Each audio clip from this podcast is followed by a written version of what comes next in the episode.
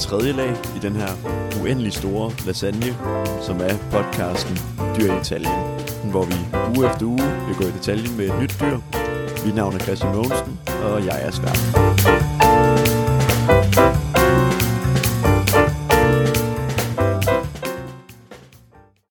Og inden vi dykker helt ned i næbdyrets øh, fantastiske verden, som er det dyr, vi skal tale om i dag, så vil jeg bare lige fortælle jer, at Dyr i detalje nu også er kommet på Instagram, hvor man kan følge lidt med i både, hvad sker der egentlig bag ved podcasten.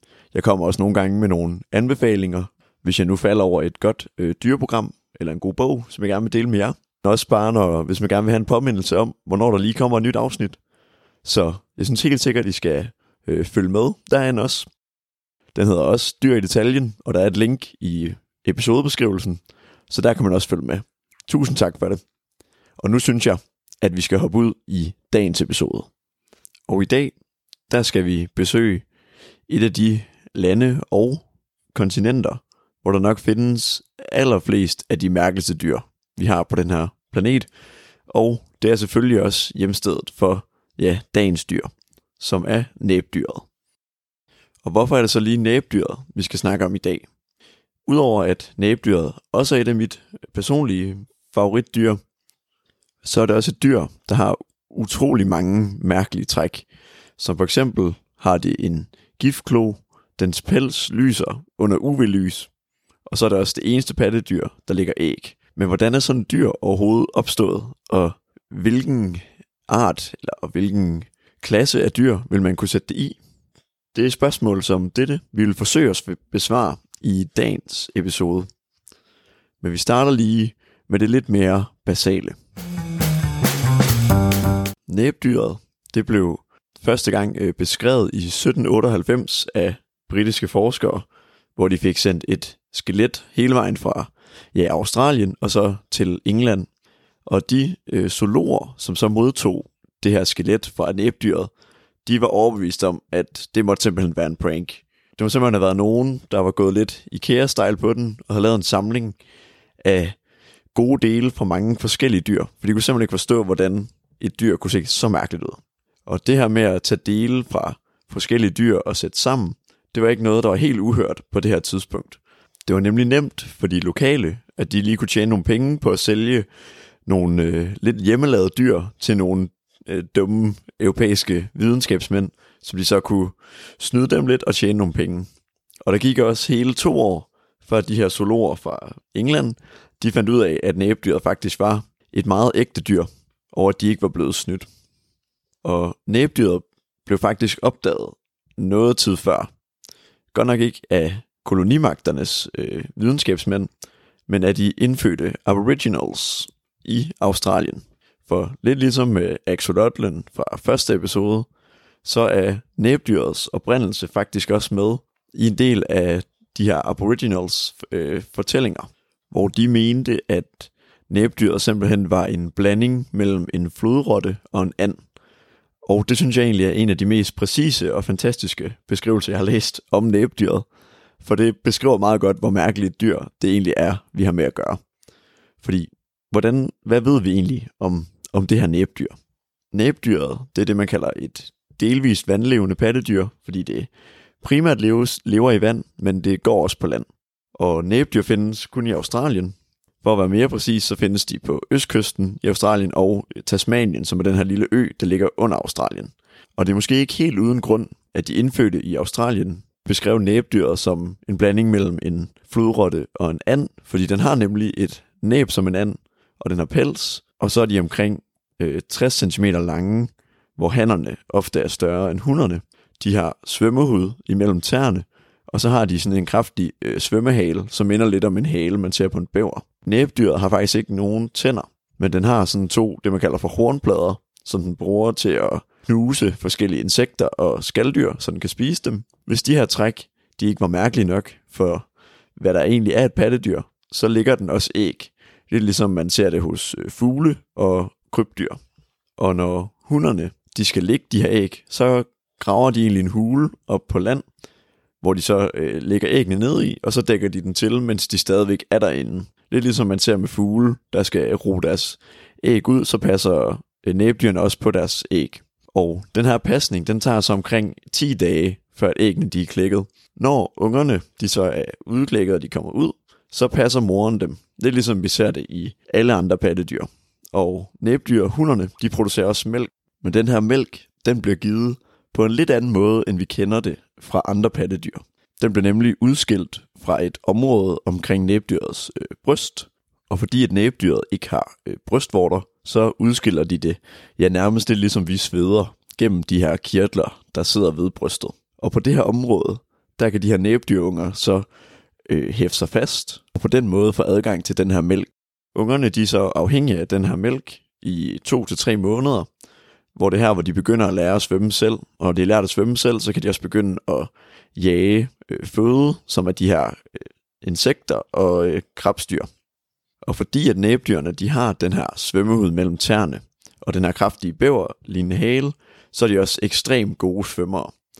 Det har gjort, at de ligesom har kunnet indtage vandet som deres øh, niche, som man kalder det inden for biologi. Måden de styrer, når de svømmer, det er, at de bruger deres forben til at padle med, og så styrer de en med bagbenene. Det er ligesom, hvis man har prøvet at sejle kano, så er det også ofte dem, der sidder foran, de er ligesom motoren, og dem, der sætter fart på det hele, hvor det er den, der sidder bagved, som øh, styrer det hele. Det er lidt samme princip, bare uden kanoen selvfølgelig. Og næbdyret, det kan blive under vandet i op til to minutter ad gangen, hvilket egentlig ikke er særlig lang tid. Men når de er under vand, så er hele deres krop, den er vandafvisende deres pels. Og så kan de også lukke deres næsebor, når de dykker, for der ikke kommer vand ind. Næbdyret har ikke brug for hverken dykkerbriller, og faktisk slet ikke, den har faktisk slet ikke brug for dens øjne, for de er lukket øh, i al den tid, når den dykker. Men hvordan finder den så rundt under vandet, når den ikke kan se noget, tænker du? Det skyldes faktisk, at næbdyr har lidt af, hvad man godt kunne kalde en sjette sans. Og det er faktisk også lidt det næb, der fik aboriginals til at tro, at det var en blanding mellem en vandrot og en and, fordi næbet er faktisk næbdyrs øh, supervåben, kan man godt kalde det.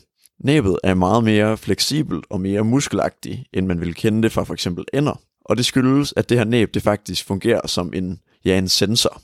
Og den her sensor, den kan faktisk både opfange alt fra øh, rystelser og bevægelser og til elektriske signaler.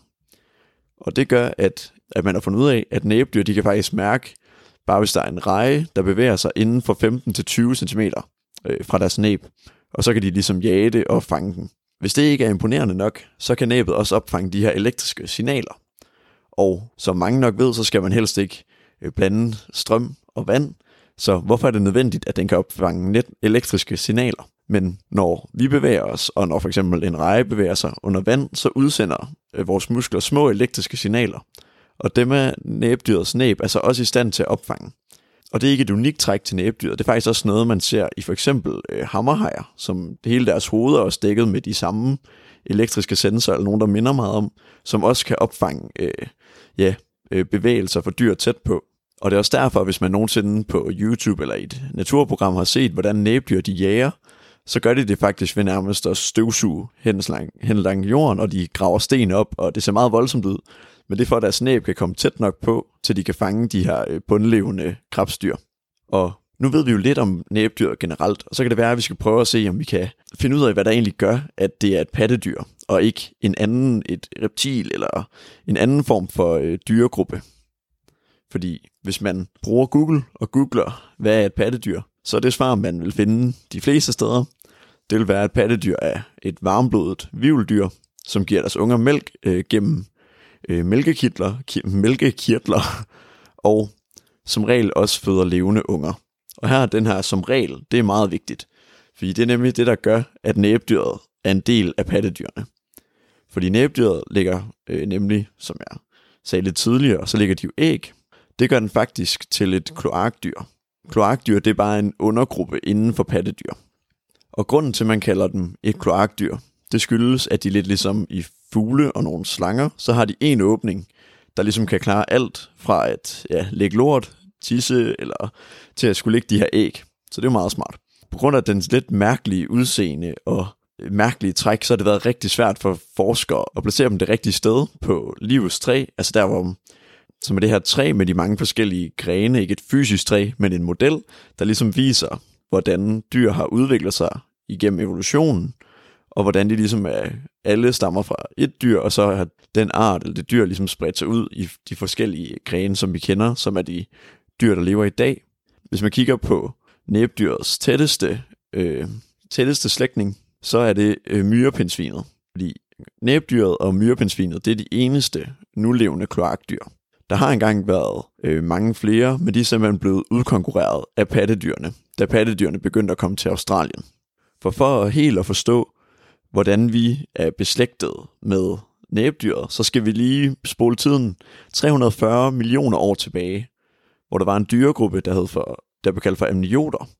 Og den her dyregruppe, den opstod så for de der 340 millioner år siden, og de var nemlig kendetegnet ved, at de både lagde æg og var vilddyr. Og grunden til, at dyregruppen blev kaldt for amniot, det skyldes, at eller de æg, de lagde, de havde en beskyttet hinde, som hed amniothinden, og det var den, der beskyttede fosteret under udviklingen. Og ved at de havde den her hinde, det gjorde det muligt for den her dyregruppe at kunne lægge deres æg uden for vandet. Hvor hvis vi kigger på fisk og amfibier, som for eksempel frøer, så skal de lægge deres æg i vand, for at de her æg de kan overleve. Men ved at udvikle den her hinde, så kunne amniot dyregruppen øh, lægge deres æg op på land, dermed kunne de bevæge sig ud af vandet og ja, op på land.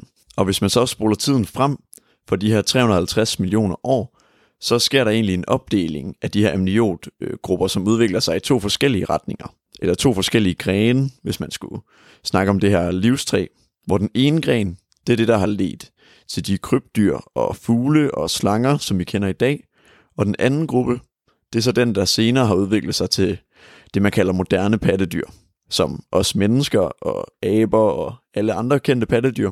Og det indeholder så også øh, næbdyret. Men næbdyret, de deles sig så for resten af pattedyrene, hvor vi også stadigvæk har den her amniothinde, men hele den proces, vi ligger jo, som mange af jer nok ved, ikke æg, men den amniothinde, den er stadigvæk inde i livmoren, hvor øh, næbdyret og myrepindsvinet og de andre øh, uddøde af de her kloakdyr, de har så, da vi udviklede evnen til at ikke at skulle lægge æg, så øh, delte vi os fra dem.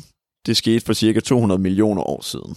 Nu lever alle de her kloakdyr, de lever kun i Australien. De her kloakdyr, de dominerede faktisk Australien for de her 200 millioner år siden, men da pattedyrene kom til, så udkonkurrerede de øh, lige så langsomt mange af de her kloakdyr, som så endte med at uddø og blev erstattet af ja, pattedyrene, som for eksempel kænguruerne, men også mange af de andre pattedyr og forskellige punktdyr, som vi øh, ser i Australien i dag, og som vi helt sikkert vil komme til at have nogle afsnit om på et tidspunkt. Men mener så, at grunden til, at næbdyret og det her myrepindsvin var et af de få øh, kloakdyr, der ikke blev udkonkurreret af pattedyrene, det skyldes, at næbdyret er så godt tilpasset det her liv i vand, og på den måde, der er faktisk ikke rigtig nogen af pattedyrene, der kan konkurrere med næbdyret. Så derfor har næbdyret ligesom overlevet, hvor mange af de andre kloakdyr så er uddøde. Men udover at lægge æg, så er der også andre træk, der adskiller næbdyret fra os mennesker og andre pattedyr generelt. Specifikt så har næbdyret for eksempel en giftklo, og den synes jeg, vi skal gå lidt mere i dybden med. For hvis man kigger på et handnæbdyr og kigger ned ved dens ankel, så finder man en øh, giftklo. Den her gift, den er faktisk kraftig nok til at kunne slå en hund ihjel og andre sådan mindre dyr. Den er ikke decideret farlig for mennesker, og det er ikke noget, man dør af, men det gør utrolig ondt. Og man mener simpelthen, at den her giftklo, den bliver brugt, når hannerne de enten skal slås om territorier, eller hvis de skal slås om retten til at parre sig med hunderne. Og hunden, eller næbdyrhunderne, de har også en klo, men den forsvinder efter det første år af dens levetid. Og det er som sagt meget sjældent, at man faktisk ser gift i pattedyr.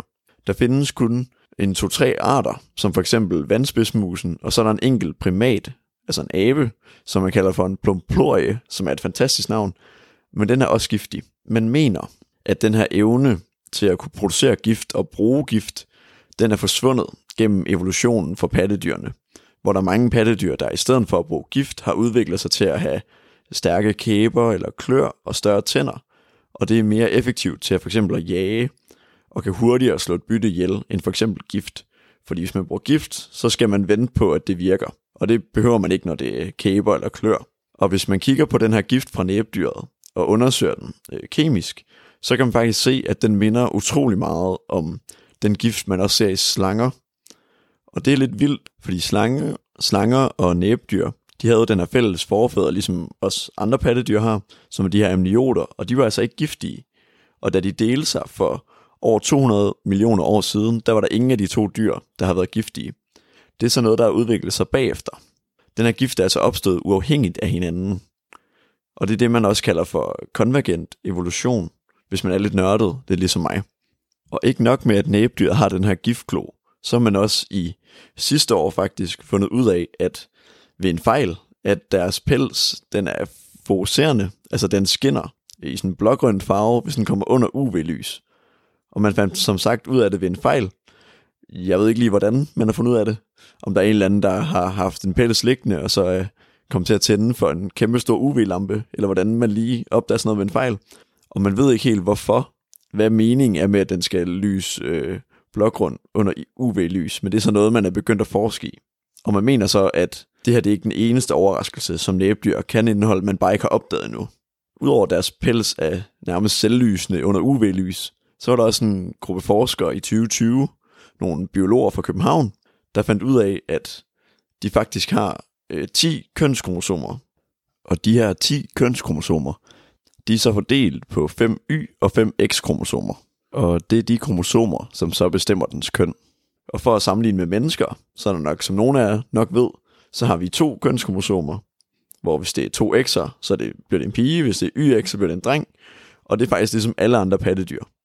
Og som I nok kan høre, så minder næbdyrets øh, kønskromosomer, og de måder, de opbygger på, slet ikke som andre pattedyrs eller også menneskers øh, kønskromosomer, men faktisk om de kønskromosomer, man også ser i fugle, og specifikt i høns. Og det er meget mystisk, når man tænker på, at, at næbdyret og fuglene, de udviklede sig væk fra hinanden for over 200 millioner år siden, men de så stadigvæk har nogle træk, der minder om hinanden. Og man mener, at det hænger sammen med, at næbdyret jo også er i stand til at lægge æg, og de gener, der gør, at den er i stand til at lægge æg, det er også nogle af dem, der bestemmer, hvor mange, øh, hvor mange kønskromosomer den skal have.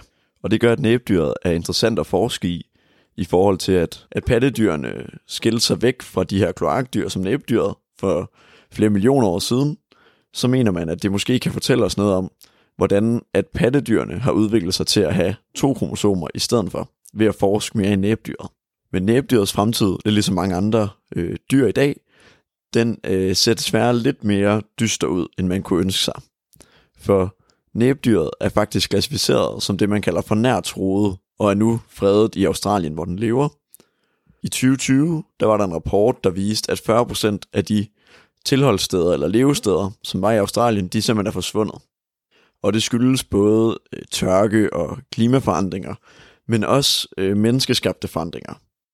Og når jeg siger menneskeskabte forandringer, så er det for eksempel sådan noget med, at vi har øh, forurenet nogle af de søer, de levede i førhen, eller man har bygget nogle dæmninger, så de søer, de er tørret ud, eller man har lavet nogle øh, landrydninger, altså hvor man har ryddet de her søer for at få plads til nogle byer, eller få plads til noget landbrug for eksempel. Og siden at europæerne de kom til Australien for godt og vel 230 år siden, så er bestanden af næbdyr faldet med over 30 procent. Man mener lige nu, der er omkring 200.000 næbdyr tilbage. Rapporter har så vist, at frem mod 2070, så vil den her bestand falde med over 70 procent, hvilket i antal individer vil svare til ca. 60.000 næbdyr, der vil være tilbage i naturen. Hvis den udvikling, vi ser lige nu, den fortsætter. Med den lidt triste nyhed, så vil vi faktisk øh, forlade næbdyret for den her gang. Det kan være, at vi vender tilbage, hvis man for eksempel finder ud af, hvorfor at de lyser mørkegrønt under UV-lys. Men inden du slukker, så skal jeg også lige tease lidt for, hvad vi skal snakke om i næste uge. Vi skal nemlig tale om et pattedyr, nærmere bestemt en gnaver, som man godt kan kalde for, for skovens ninja. Den er nemlig fuldstændig lydløs og utrolig god til at klatre i træer og springe fra gren til gren. Den har også nogle fortænder, som vokser hele livet, og det er en, der godt kan komme på besøg både i ens have, men som man også kan finde ude i skoven.